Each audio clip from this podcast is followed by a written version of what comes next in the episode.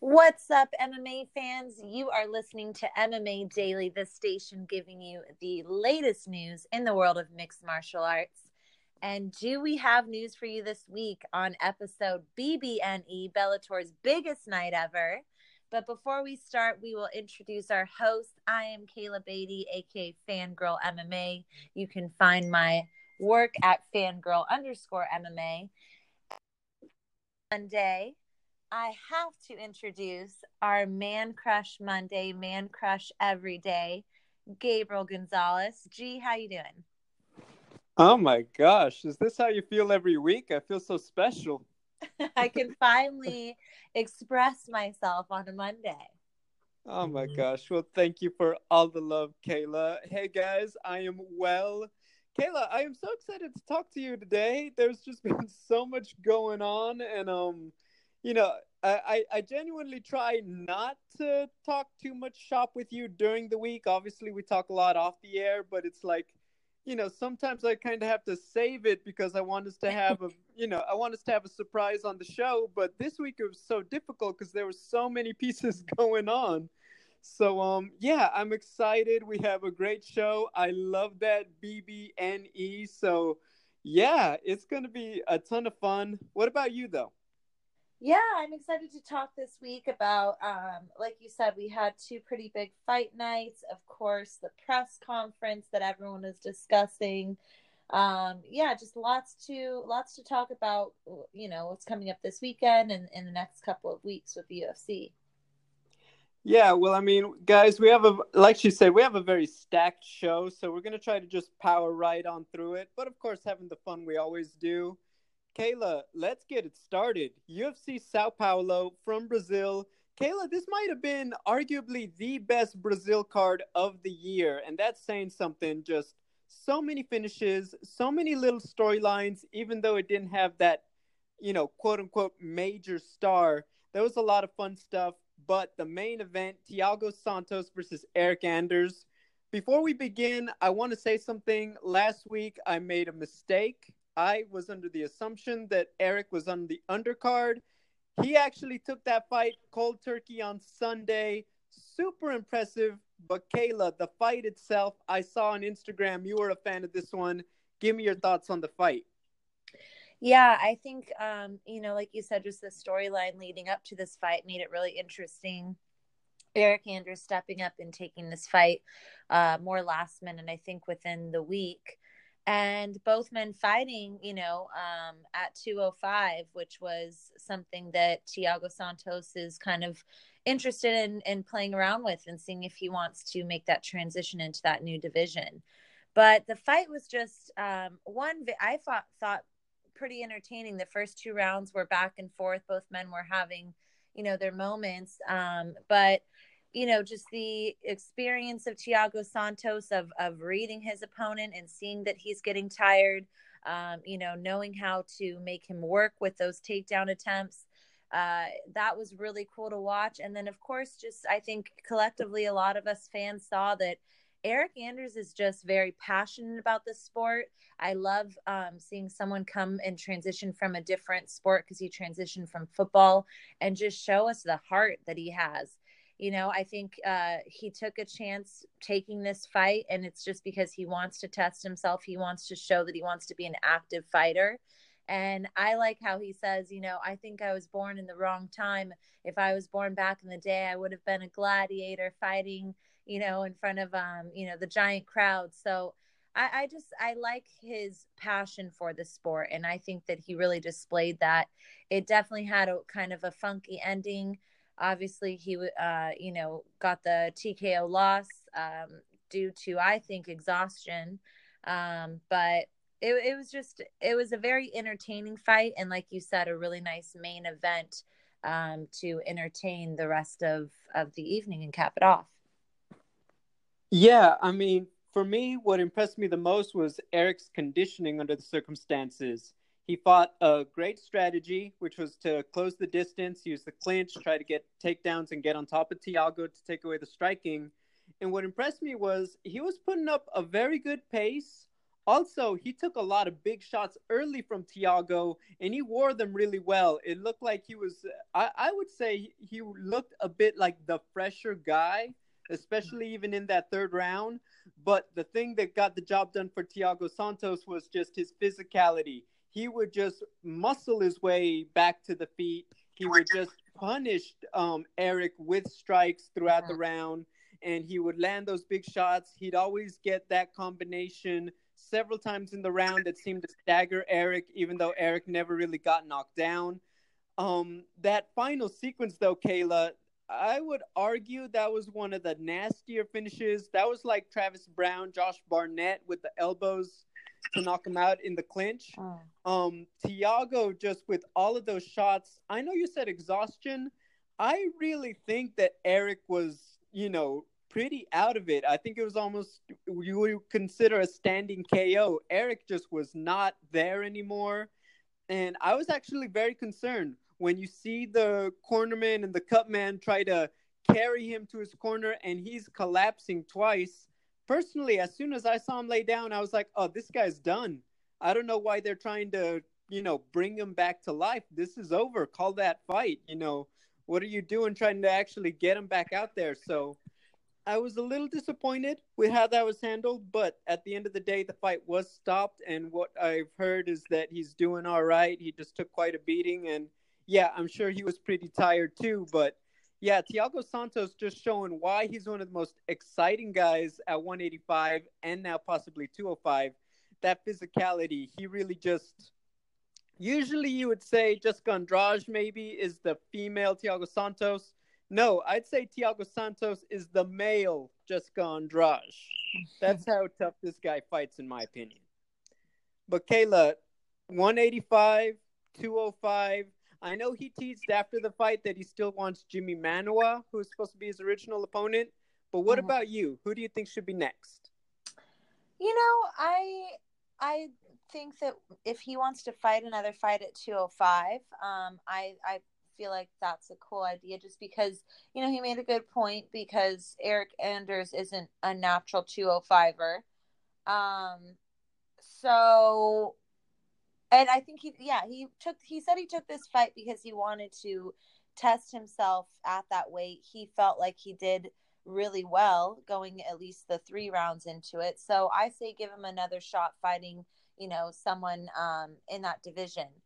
Jimmy Manuwa, um, I don't know. I need to look at the rankings. G, who who else do you think? Do you think that Jimmy Manuwa is um, jumping a little too far ahead? Uh, not particularly, just because of the way 205 is set up. It's really kind of um, really kind of bottlenecked. You have Gustafsson, Oezdemir, Cormier at the top. There's not really anyone around yet. So obviously, we're going to talk about the new player that got re-added to the game. But I think that Jimmy Manuwa, he's a solid top 10 guy. Thiago is a ranked middleweight moving up. And at a time when there's not a lot of elite guys, I think stylistically, it's a fight that makes sense. Um, now, for myself, uh, look, the Jimmy Manuwa fight, that's going to be bananas. Both of them like to get after it, so it's going to be one of those, you know, guaranteed fireworks fights. I love it, but I actually think Thiago has more upside at 185. Yes, I know that it's more of a murderer's row. The entire top 10 is just on it, but I think that Thiago's size and physicality, that's really the crux of his game. He puts on that pressure and he is so much stronger than so many guys that it more often than not gets the job done. I don't think he's going to have those advantages at 205, even against the lower level guys. They're just a little bit bigger, they're a little more naturally cut, they're going to be more explosive. He's not going to be able to do the things that make him so successful stylistically at 205. So I actually would rather see middleweight again I would love to see him and a guy like Paulo Costa or a Derek Brunson. Obviously, both of those guys are kind of booked, but those stylistic fights, I would love them for Thiago back at 185. Well, we'll see what happens. Yeah, it's certainly quite a lot. And um, yeah, just top to bottom. I mean, you had Alex Oliveira taking guys out. You have a, a lot of other guys. Little Nog coming back from two years, getting the upset just a crazy night in Brazil. So a lot of fun stuff for fans who caught it. Kayla, the action got started on Friday though. Bellator 205. This one, a lot of people are saying one of the best main cards of Bellator this year. I got to agree, but it was headlined by a guy you and I know well, AJ McKee, taking on John Macapa. And Kayla, I actually texted you Friday night. It was a lot of one way traffic. AJ didn't need a lot of time to really take out this veteran, take out this tough guy, and make it look easy. What were your thoughts on the fight? Yeah, I think this was a really good example of someone again I think that there there's some of these veteran guys that have underestimated AJ and I think the respect was there, but I think that um, as far as skill level, I don't think that Macapa. I, I I just think he underestimated AJ's power to to actually put him away because I think when they had that kind of uh, scramble and fury, he left himself he put himself in dangerous waters probably not thinking that aj would be able to land something to knock him out. And because he hadn't been finished before um, and, and aj this was a great example for him to prove what he's been saying that he truly believes you know he is the new um, uh, just the new uh, mixed martial artist the new guy that's going to take over this division. So this was exactly the kind of performance that he needed to again um, shut any doubters uh, down. And and I really think that they should give him a title shot. I mean just because of his his record alone and what you know he's doing in Bellator I think give the give the kid a chance Oh, I'm with it. I like Coach Kayla coming out a little bit. um, for me, uh, I actually feel John John looked just overmatched in there. I think AJ he's a young guy, but he's been doing this his whole life. And let's be honest, at 23 years old, he's seen guys like Anderson Silva, Jon Jones. You know, there's a template out there for how to be that unorthodox, long rangy guy and be so devastating with it. And he comes from a team that I know prepares him on the basics. I keep saying that about AJ McKee. Yes, he can jump, he could spin, all that good stuff that looks flashy in highlight reels but he sets them up with great basics and i think that's what impresses me most about him as a young guy coming up so i think that was it i agree with you i think john maybe underestimated it um aj isn't known for being a one you know one punch one punch finish kind of guy and i think that that's why john felt like he could stand in the pocket and really open fire a little more than he should have um and that's what was his downfall uh, I agree with you, Kayla. I think that AJ, um, look, you do what you're supposed to when you're that guy. He was supposed to fight Pat Curran, former champion. John was kind of seen, you know, yes, a veteran, but underestimated. And AJ did what you're supposed to do. He was supposed to dominate him, and he went out there and he smoked him. That is saying a statement, even though it's not going to get the credit because of the name value of John Macapa. Um, in terms of a title shot, we know that Patricio Pitbull is fighting Emmanuel Sanchez. I think I said the wrong challenger last week. I... But that's in November. And Kayla, I want to say this. Patricio is very vocal on social media. He's not afraid to call out um, Darrion Caldwell, Michael mm-hmm. Chandler, AJ. Kayla, for the first time, AJ got that knockout Patricio's pit bull went silent. I know. I think, I think that's saying a little bit of something. Now I know, you know, they they don't really like each other. He doesn't want to, you know, give him attention, but I think the silence spoke just as loudly in my opinion. I don't see how you don't go to AJ. The only knock I know people have on him his level of competition. He was supposed to get it. He can only fight the guys who are available in front of him and I think that at 12 and 0, just test him already. I think that he's passed everything else. He's been developed very well by Bellator. Mm-hmm. You know, if it if it does end up that it's just a little too soon, well, he's still a young guy. He'll learn from any loss and get back in there. But I think that he hasn't shown us any reason why he shouldn't get that shot, and I agree with you. And I think if he did pick up his first loss, I think it's you know, deserving that it's at least over a title shot. Because, like you said, he's been down to fight whoever they throw at him. It's not his fault that certain, you know, things have have happened to where fights have been pulled out. But I agree. Uh, you know, like you said, Pitbull over the last couple weeks has been very vocal, and the silence speaks very loud, in my opinion, too. Yeah, it's just a lot of stuff. Also, I like to point this out whenever I talk about AJ and the Team Body Shop. Um, when I've talked to guys like Baby Slice, Joey Davis, and um, I asked them, it's like, hey, you know, obviously it's a big family. You guys have known each other since you were all mostly really young. And uh, the thing I've heard is that, you know, yes, Coach Antonio McKee does, you know, keep all these boys in check, but said it doesn't change it. The coach's son does kind of have it worse, but they say it's because he knows he carries the dad's name. Yeah. It's because AJ knows he's the 12 and 0 guy. He's the one that's been in Bellator the longest. And I think that while he may not show it, he actually does a good job of carrying that pressure and that, I guess, responsibility of representing them all really well. And I think that says a lot about this young man at this stage of his career. So, yeah, I think it'll be interesting now that he's at the top level, and you never know. And I mean, we'll bring this up a little bit later, but I mean, right now it's almost looking like if Aaron Pico keeps winning, the biggest challenge for Body Shop is how they're going to figure out who fights for the belt. I know. Yeah. Now I've heard they say they have plans for that, but that's a conversation for another day. How they'll figure it out. Kayla, um, something big happened on Wednesday. I don't know if you heard about it. Uh, tell me if you heard this. Jon Jones USADA suspension is going to be up in October. Man, I think we texted about this as well like you said, we there's just some things we had to discuss outside of the show.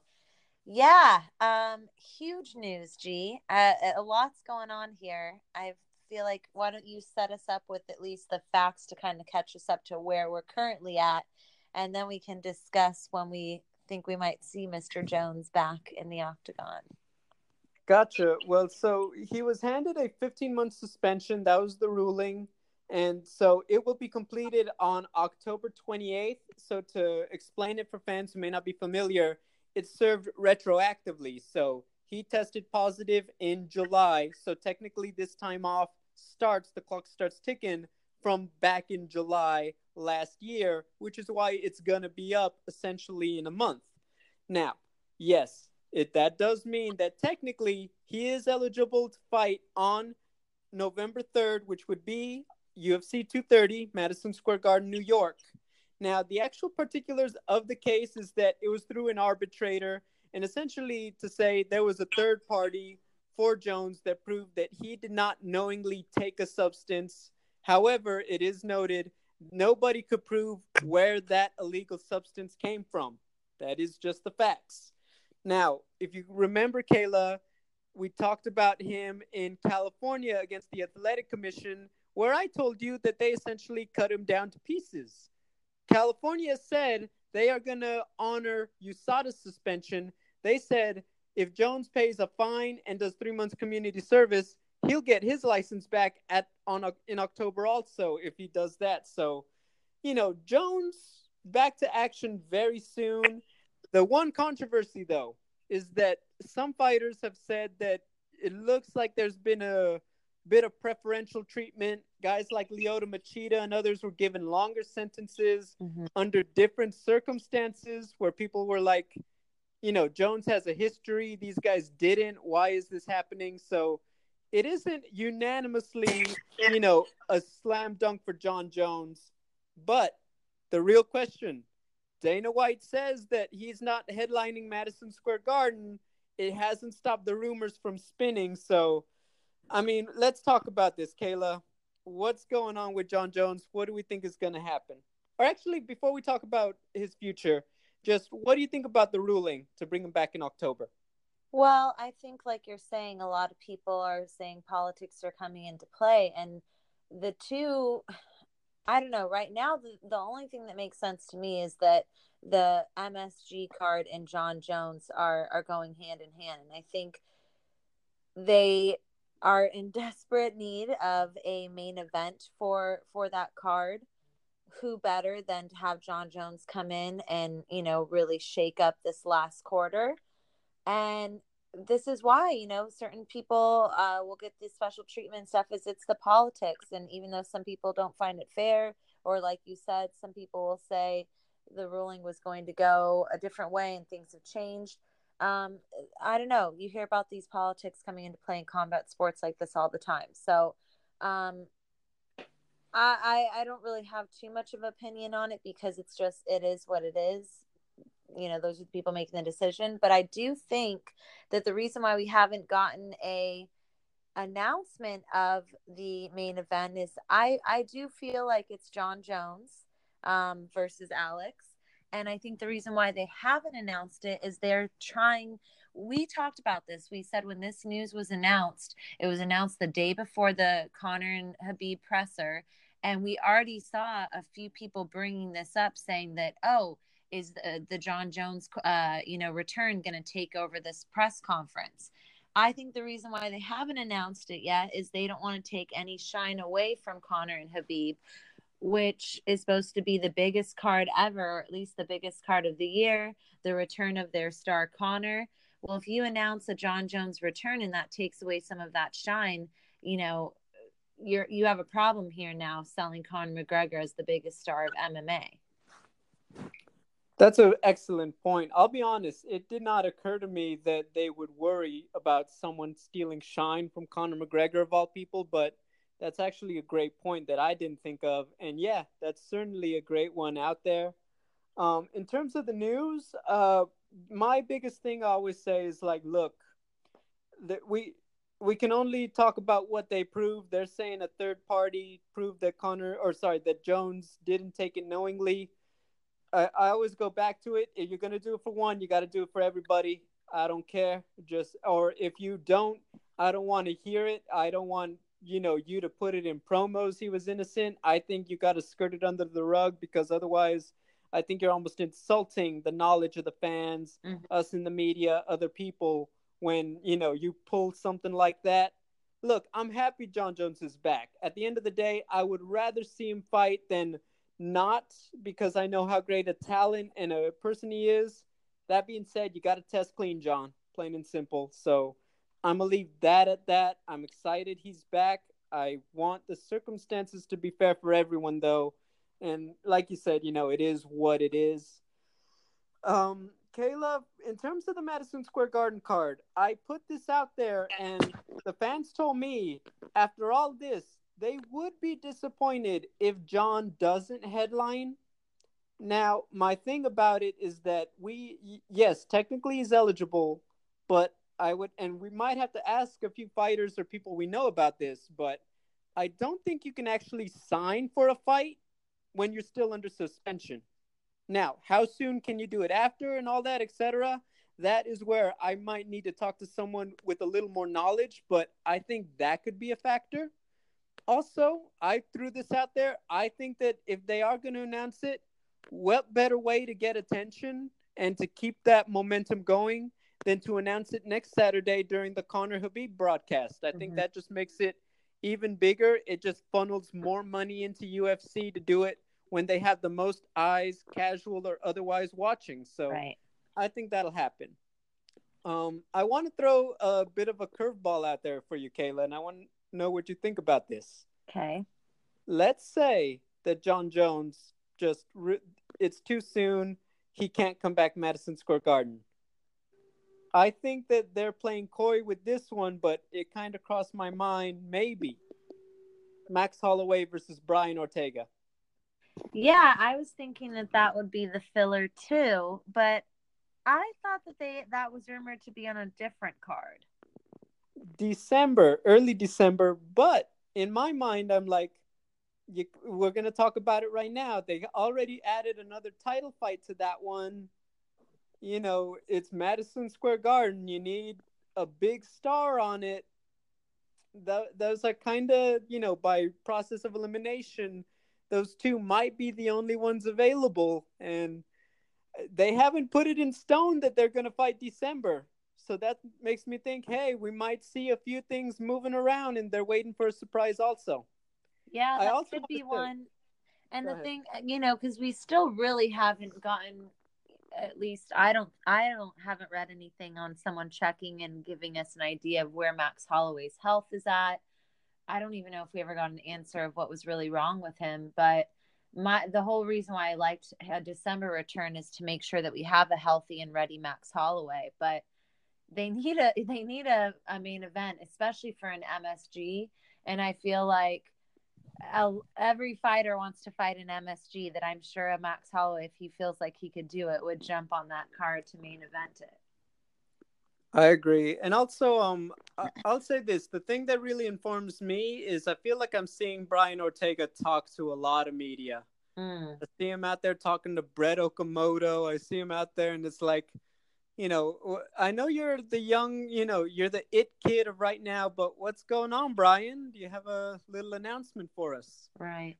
But yeah, so that's what that's my curveball. If it doesn't end up being Jones, but I do think that that is the front runner for a reason. He's from New York. It just kind of makes sense. Now, of course, Kayla, there was some other news going on Wednesday. Dana White announced in the midst of everything Joanna Jędrzejczyk versus Valentina Shevchenko for the vacant flyweight title on December 8th at UFC 231. That was the original Max Bryan card, or, or, or that is the plan as it has been told to us. Kayla, this comes less than a week after Nico was stripped from pulling a uh, stripped of the title after pulling out a 228. And um, yeah, you know, Kayla, uh, let's say like it is. I know that we have some thoughts about it because we know several flyweight contenders, but I think it's easy to say that Joanna gets this fight because she's the longtime strawweight champion, because she's still so highly ranked, and her history with Valentina Shevchenko, that it just seems like the easiest sell for a pay per view. It's the biggest names in the division to match up as of right now. Um, but I know you have some thoughts on it, so I want to toss it to you. What do you think about the fight? Yeah, it is what it is. I understand that, you know, they want to get this division, they want to get the momentum going, they want the excitement, they want a fight that's going to sell. And this is the one that's going to sell. So it's not that I didn't want to ever see this fight. I just wanted to see this fight when Joanna is ready to stay in this division. Um, if she wins the belt, uh, defend it just as many times as she did her her previous belt. I, I just didn't want it to happen to where you know she's kind of jumping back and forth between both divisions, just because I think again it's wasting the time of the natural girls in that division. Um, but I'm excited. It's booked. It is a fight that I wanted to see. I know it's going to be a one hell of a fight. I mean, we're getting two ladies in their prime that are super dangerous and deadly. And like you said, have a past and history where they want to beat each other and they both want to be champions. So, um, yeah, I'm excited about it. And actually, I don't know that now, now that it's booked, I would have, this is the fight that I want to see Joanna, um, uh, this is the fight that I want to see for her first fight in this new division. I want it to be against Valentina. I don't know if I would be as excited about another person in that division um, who maybe would have the belt and then face a Joanna. I think that these two ladies, just with their styles and with their history, it makes an exciting and intriguing matchup. Yeah, you know, for me, um, I I know there's a lot of other girls. I think that there's a lot more dominoes that are gonna fall soon. Um, for example, I, I'm excited to see Liz Carmouche booked. I know that you are too. Jessica Eye looks fantastic at 125. She really looks like a brand new person. Um, Sayura Lee. Nico. Mm-hmm. Yeah, exactly. Andrea Lee, who's um, coming back against Jesse Jess soon. So there are a lot of dominoes gonna keep moving, but I think this was the one that's like, let's not have any questions. Joanna, people feel like she could have moved up and keep killing it because she looks so good at 115. Valentina, uh, people feel like she's just a different animal at 125. So it's a fun one. Stylistically, I don't know. I'd say that Valentina, for the first time, has a even more significant edge in physicality but Joanna's been at the top so long for a reason, and I feel like she's only improved as a fighter probably since she fought Muay Thai against Valentina. So it's an exciting fight. They both have a ton of weapons. They have history. This is what makes a great rivalry. So I'm excited to see them throw down inside the cage now. But yeah, it's certainly fun stuff, Kayla. Obviously, that one for UFC 231 in Canada. So they are getting another great one. They always do a good job with those cards in recent years. We've seen Max Holloway, we've seen other people headline. So fun stuff. For sure. Kayla, there was another thing that happened on Thursday that eh, I, I keep seeing all these people post about it, but I was trying to watch reruns of my favorite shows, so I don't know, maybe you saw it. Conor and this guy Khabib had their first press conference. yes, and I know you were especially excited about this, and you said you. at what I don't know if you told me this on air or just last week when we were discussing, but you are someone that needed them to to really pump this up for you because it's supposed to be the biggest fight card of the year so you really needed this press conference to get you excited did it do the job g um, B plus. I'm oh. gonna say that. uh, yes. So, and um, I'll explain why. So, obviously, by now, everyone has probably seen clips. Conor talked about whiskey every second that he could. As you know, in his own words, absolutely nobody. Um, so really, the thing that stood out to me was the personal nature of Conor's comments. Before I get into that, um, you know, I think that there's something to be said about the cleverness of Conor. He's very entertaining. It's all that. It was different because there was no audience. It was only media who, you know, for fans who don't know, UFC and major promotions, when you go to cover them, you're supposed to be unbiased. Yes, I'm aware when these guys say something funny, but for the most part, they ask you to be impartial to not feed the beast, to not seem like you're taking favorites and all that because it's a business. You're trying to deliver news, not be, you know, put your own opinion on everything. That's not what the media is there for. So I think that led to a different kind of effect when you were watching it on TV or what have you. Conor was like an energizer bunny. He didn't stop. But without Khabib willing to play back with him much, it really became a little awkward but Kayla, the thing that stood out to me, the personal nature of Conor's shots. So he, let's say like it is, he took a shot at Khabib saying he took money from Magomedov, who was embezzling millions in Russia. He took a shot at Khabib's manager Ali and the son whom he is late on his child support payments.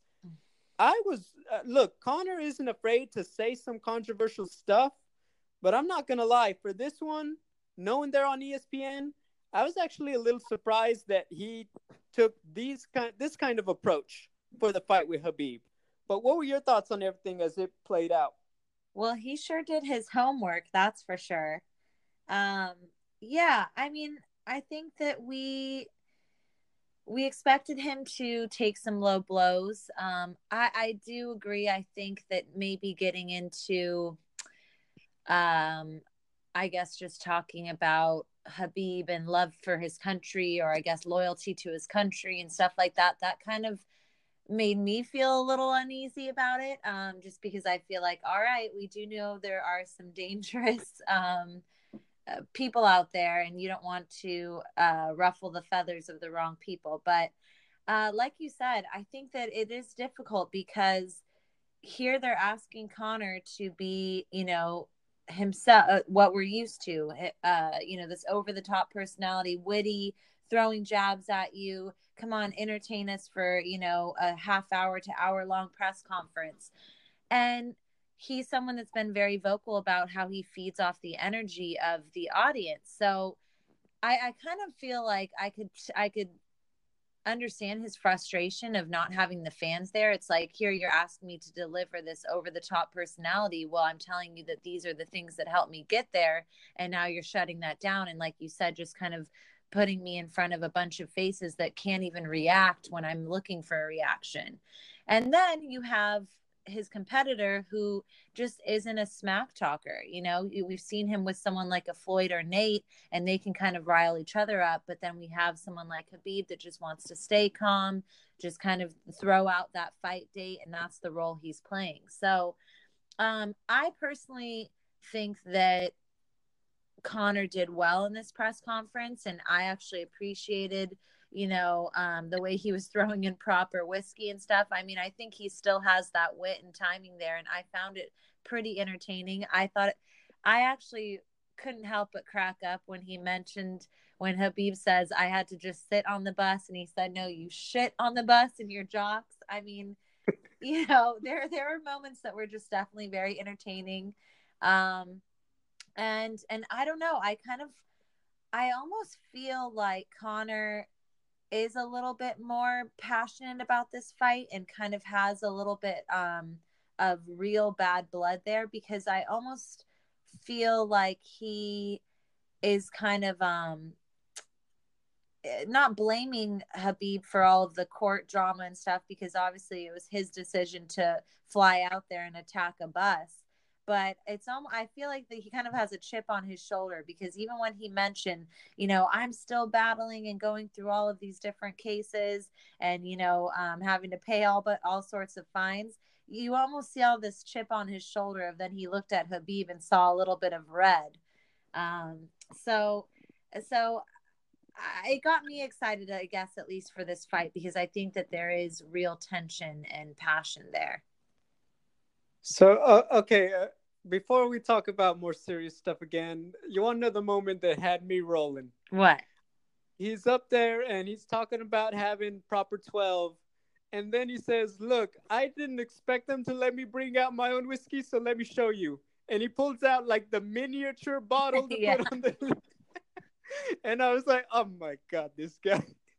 And, and I was I like, it was hilarious how he's like, Bring me a cup. And Dana's like, No. And he's like, no, I'm going to have my whiskey. And I just thought, oh man, this is what other fighters and people are talking about when they say that Conor really, you know, can do whatever he wants. And the Dana White just kind of follows suit. It's like he kind of made him take a shot. I don't even know if Dana White wanted to have whiskey that, you know, in the afternoon, but.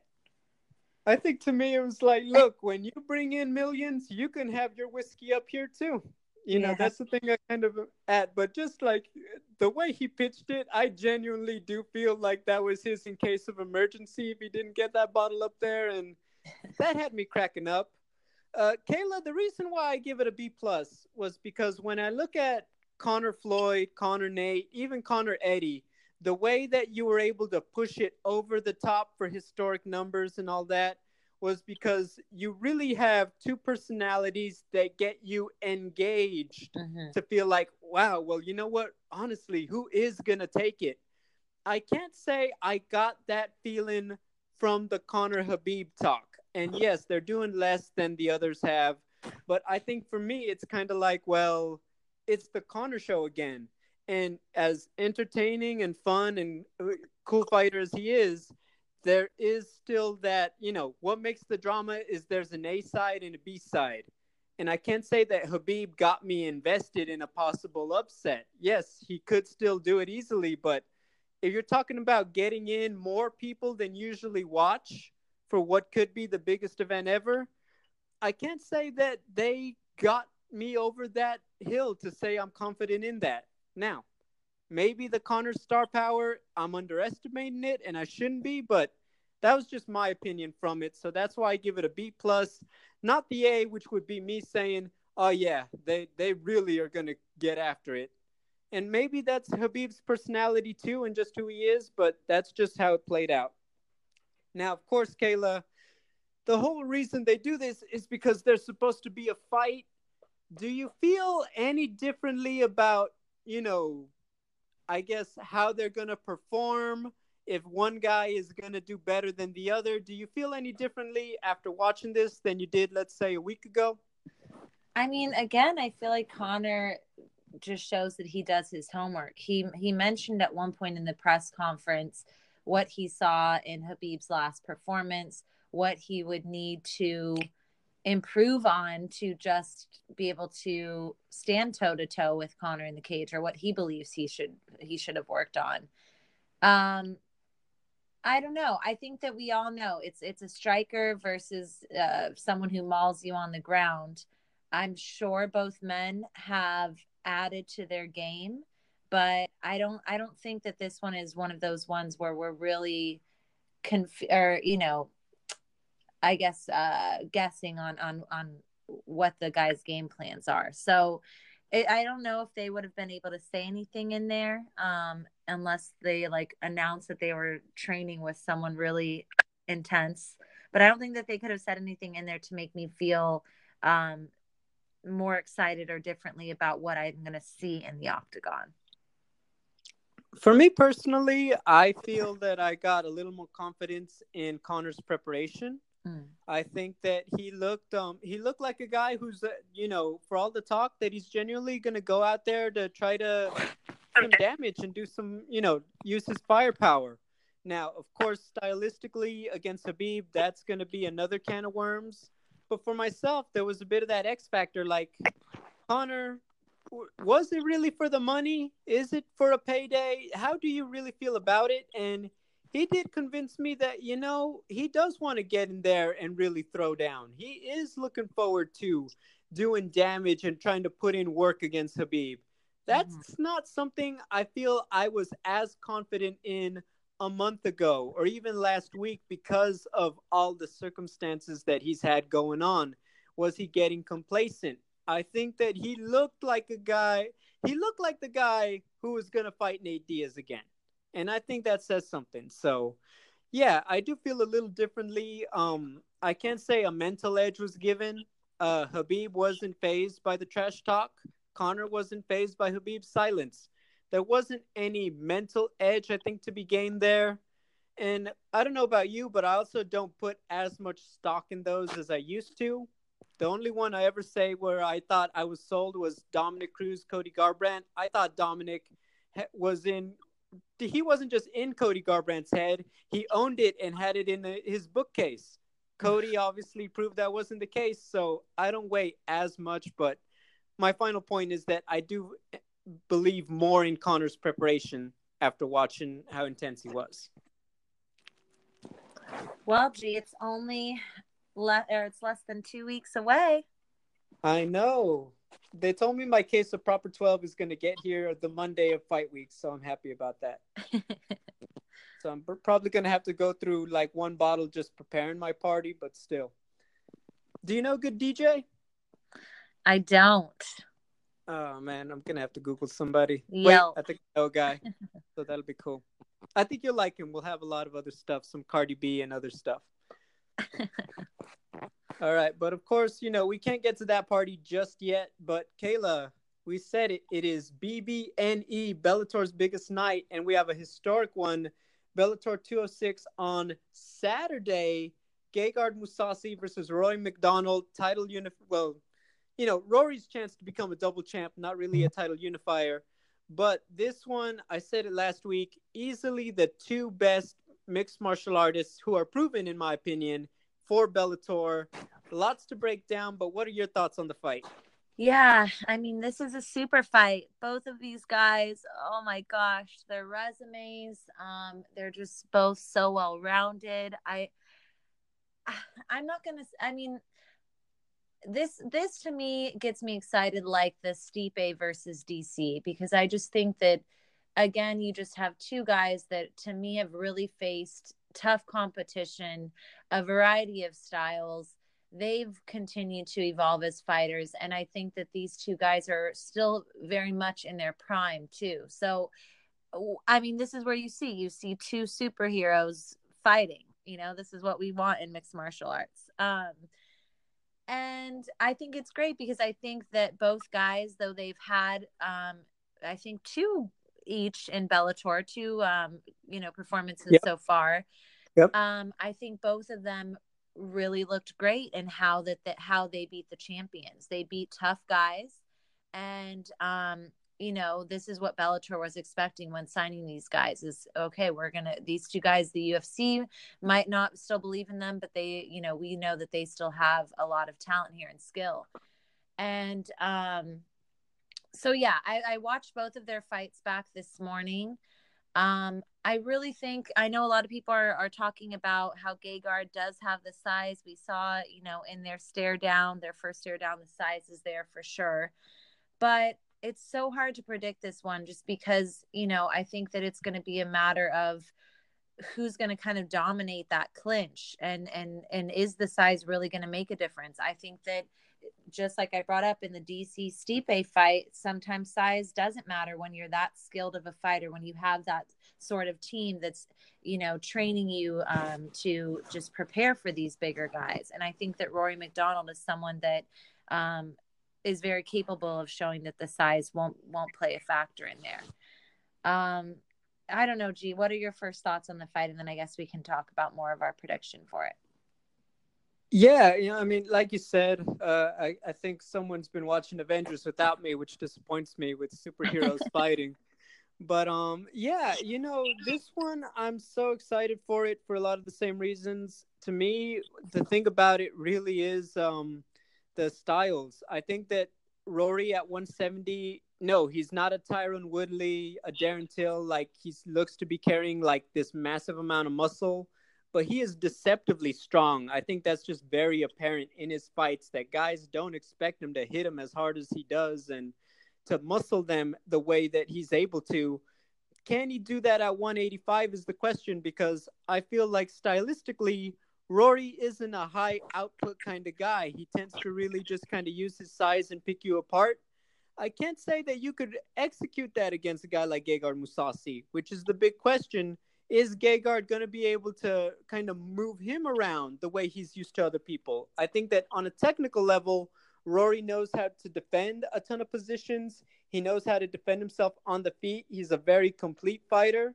So I think if you're Gegard Mousasi, you might have to take a few risks to get in there and use your physicality, use your striking, or if you really want to drag him down and you might have to work a little harder to hold him there. Mm-hmm. That being said, we saw it against Rafael Carvalho. Carvalho is a guy who has not lost in a while, who can hurt you with just one shot, and Gegard make it made it look easy against him. You have to respect that just, you know, they're both two guys who don't look like they should be as strong as they are, mm-hmm. but they really are two top five talents in their respective weight classes overall, not just Bellator, not just UFC, worldwide. They are two of the top middleweights and welterweights respectively. And I think that's why this is such an intriguing fight is that will Rory use his speed? Will he be able to implement it for Gegard? How does he change it to take on somebody significantly different in size compared to himself and Rory also. But Kayla, as always, someone does have to win this thing. Um, what are your thoughts on how it's going to go? Um, I mean, this is what's hard because we're discussing Monday, and obviously, all fight week will get a little bit um, more in depth with where where both men are at. True. Right now, I'm thinking just after watching, you know, their fights this morning, I actually think that Gegard might be able to put that pressure on Rory. Um, and I think that, though, I think, like you said, Rory has all the tools to defend, just the way that Mousasi was able to, um, like you said, make it look easy with Carvalho and the, and, and someone who had been dominant for a while. I think that if he does get it into the clinch, does get it in um, even on the ground, I think that that's where Gegard is just skilled enough to and and and like you said has the strength that um that he'll be able to to get a win on Rory. So I think that right now I think that Gegard's size um and just aggressive aggression will get the win early on, like maybe in I want to say maybe in maybe like the third is what I'm predicting. I don't think that I'm going to see this go to championship rounds. Oh man, I'm I'm not. I think that okay. I'll tell you what. I feel like this might be the first time in so long that I'm predicting the exact opposite. Mm. I actually see Rory MacDonald possibly prevailing in a five round battle. Um, I think that uh, the thing about Rory that I feel a lot of people sleep on, and maybe you know I'll be proven wrong when Saturday before Saturday night is over, is that he is very durable. I can't say I remember seeing him. You know, I think only Robbie and uh, Carlos Condit way back like almost 10 years ago now have been the only guys to really finish him inside the cage if i'm not mistaken so really he is a guy who's been in there he is a very tough guy to put away and i think that that youth i think you got to give him the credit he deserves he is a guy who has a lot of skills and i just believe in his preparation i think that he uses more weapons than Gegard and I think that he's going to be prepared, like GSP against Bisping, to you know deal with this extra weight. You know that he's talked to Saint Pierre about how to deal with moving up, how to deal with the size, what to do on it. You know the little stuff that really makes a difference. I feel like he's going to be prepared for. That being said, Gegard Mousasi isn't a guy who goes away. I don't expect him to either. But I think Rory's just going to get a little more done in the right positions to win a decision, in my opinion. So that's the one thing. Of course, like I said, anything can happen. Um, I look if if Gegard does what you say, you can't really say you're surprised. But I feel like it's going to be Rory MacDonald's coming out party. But All right. now, um, let me ask you a question do you take any stock into the fact that Rory already knows he's got to fight Jon Fitch in the welterweight Grand Prix? Do I what? Do you take any stock into the fact that Rory's already scheduled to be in the um, welterweight Grand Prix? Oh yes, we have to discuss that. Yeah, he says that he's technically training for two fights. Um, yeah, I mean, and that's what's that's what's going to be an interesting factor too. G is, um, I don't know. To me, that's so cool that you're training for two different styles, or if you are, if that's how he trains and, and prepares. But um, yeah, is that going to be more of a motivation of like, hey, I don't want to lose my title, you know, before I even start this welterweight Grand Prix?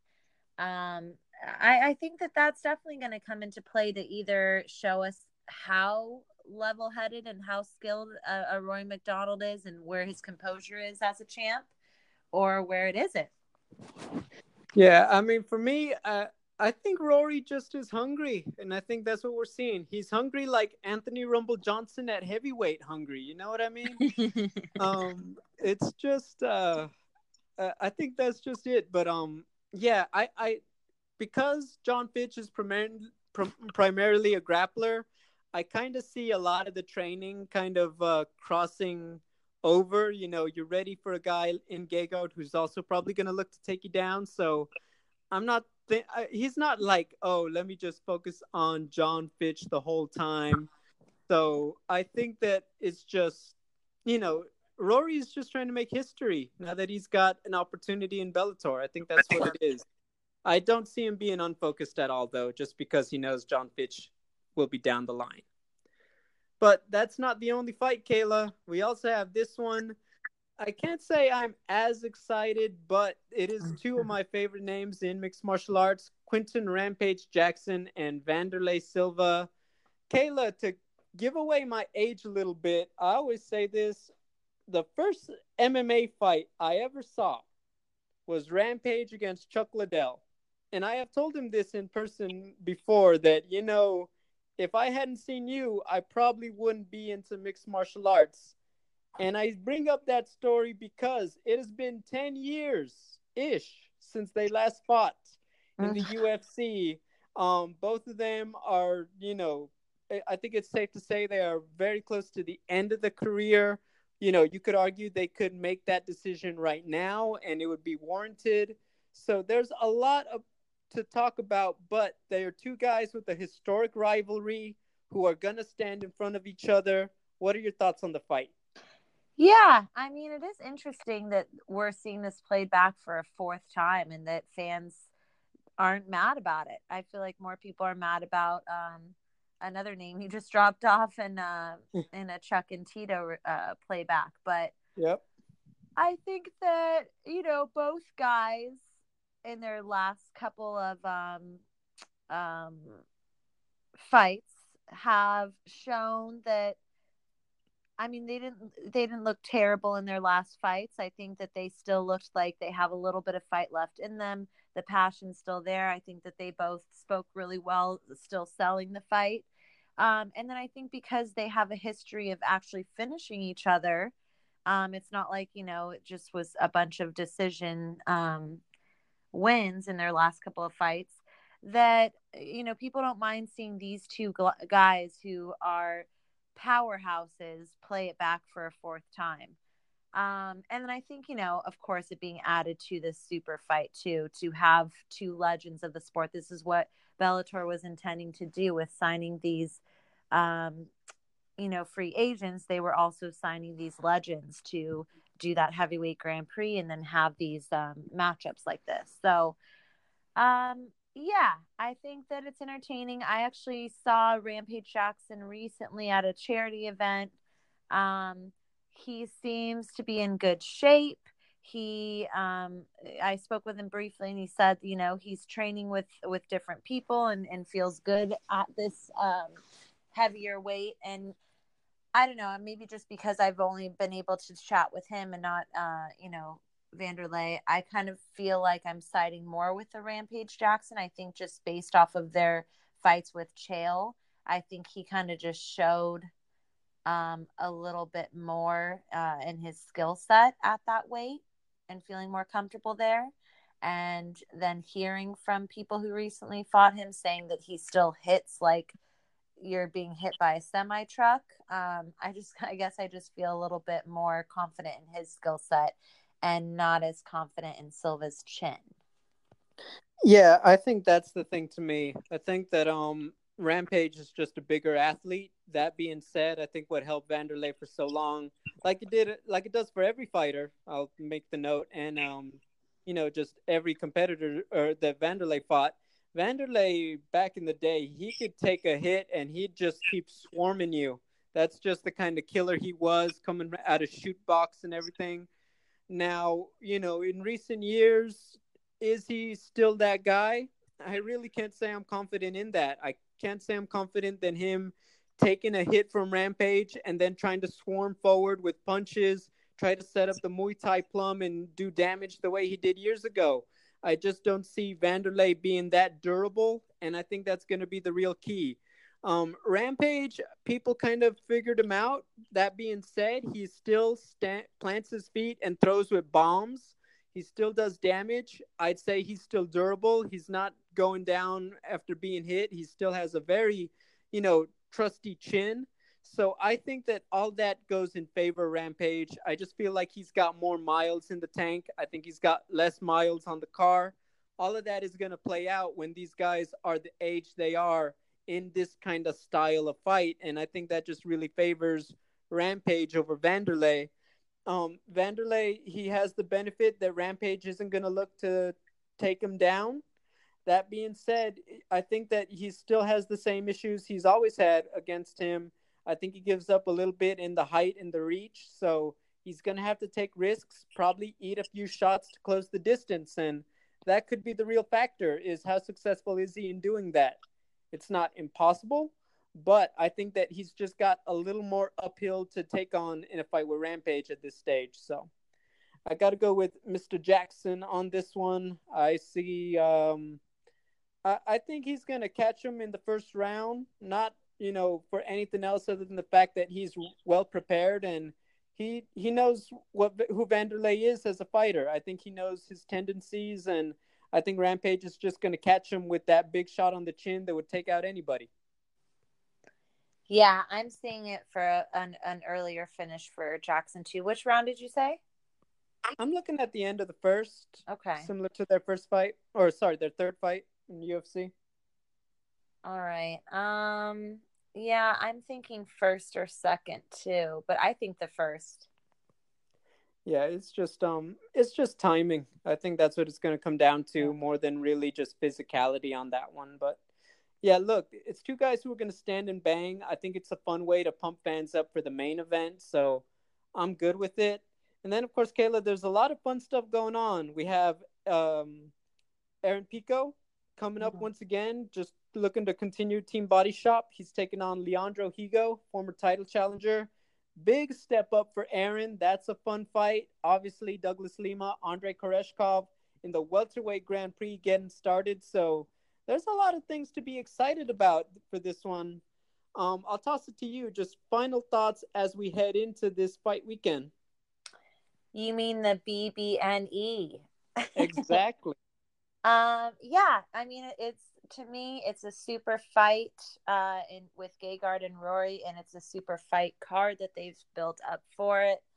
Um, I'm excited about Friday. We have a fun event that we'll be heading to on Friday, so it's going to be a busy weekend per usual. But um, yeah, I think we'll have a lot to discuss next week because we know that the Conor and Khabib fight will be following next. So I'm excited. Yeah, I know. I get exhausted just thinking about all that. I mean, yeah, look, obviously look out for us. I'm sure you and I are going to be doing a ton of content talking about Conor Khabib. We obviously, you know, this is our Super Bowl of the year, so we're excited for it. And then this week, we're going to be at Combate Americas. So definitely just be on the lookout. We always try to have the best stuff. Kayla, Mon- this might be my favorite Monday on the show. Thank you for all the love where can they find you on social media to talk about all of these amazing fights coming up? Fans can find me at fangirl underscore MMA. Where can they find you? Fans, you can find me all the time at Double G on TV. Just spell out the word double, and we'll be back next week.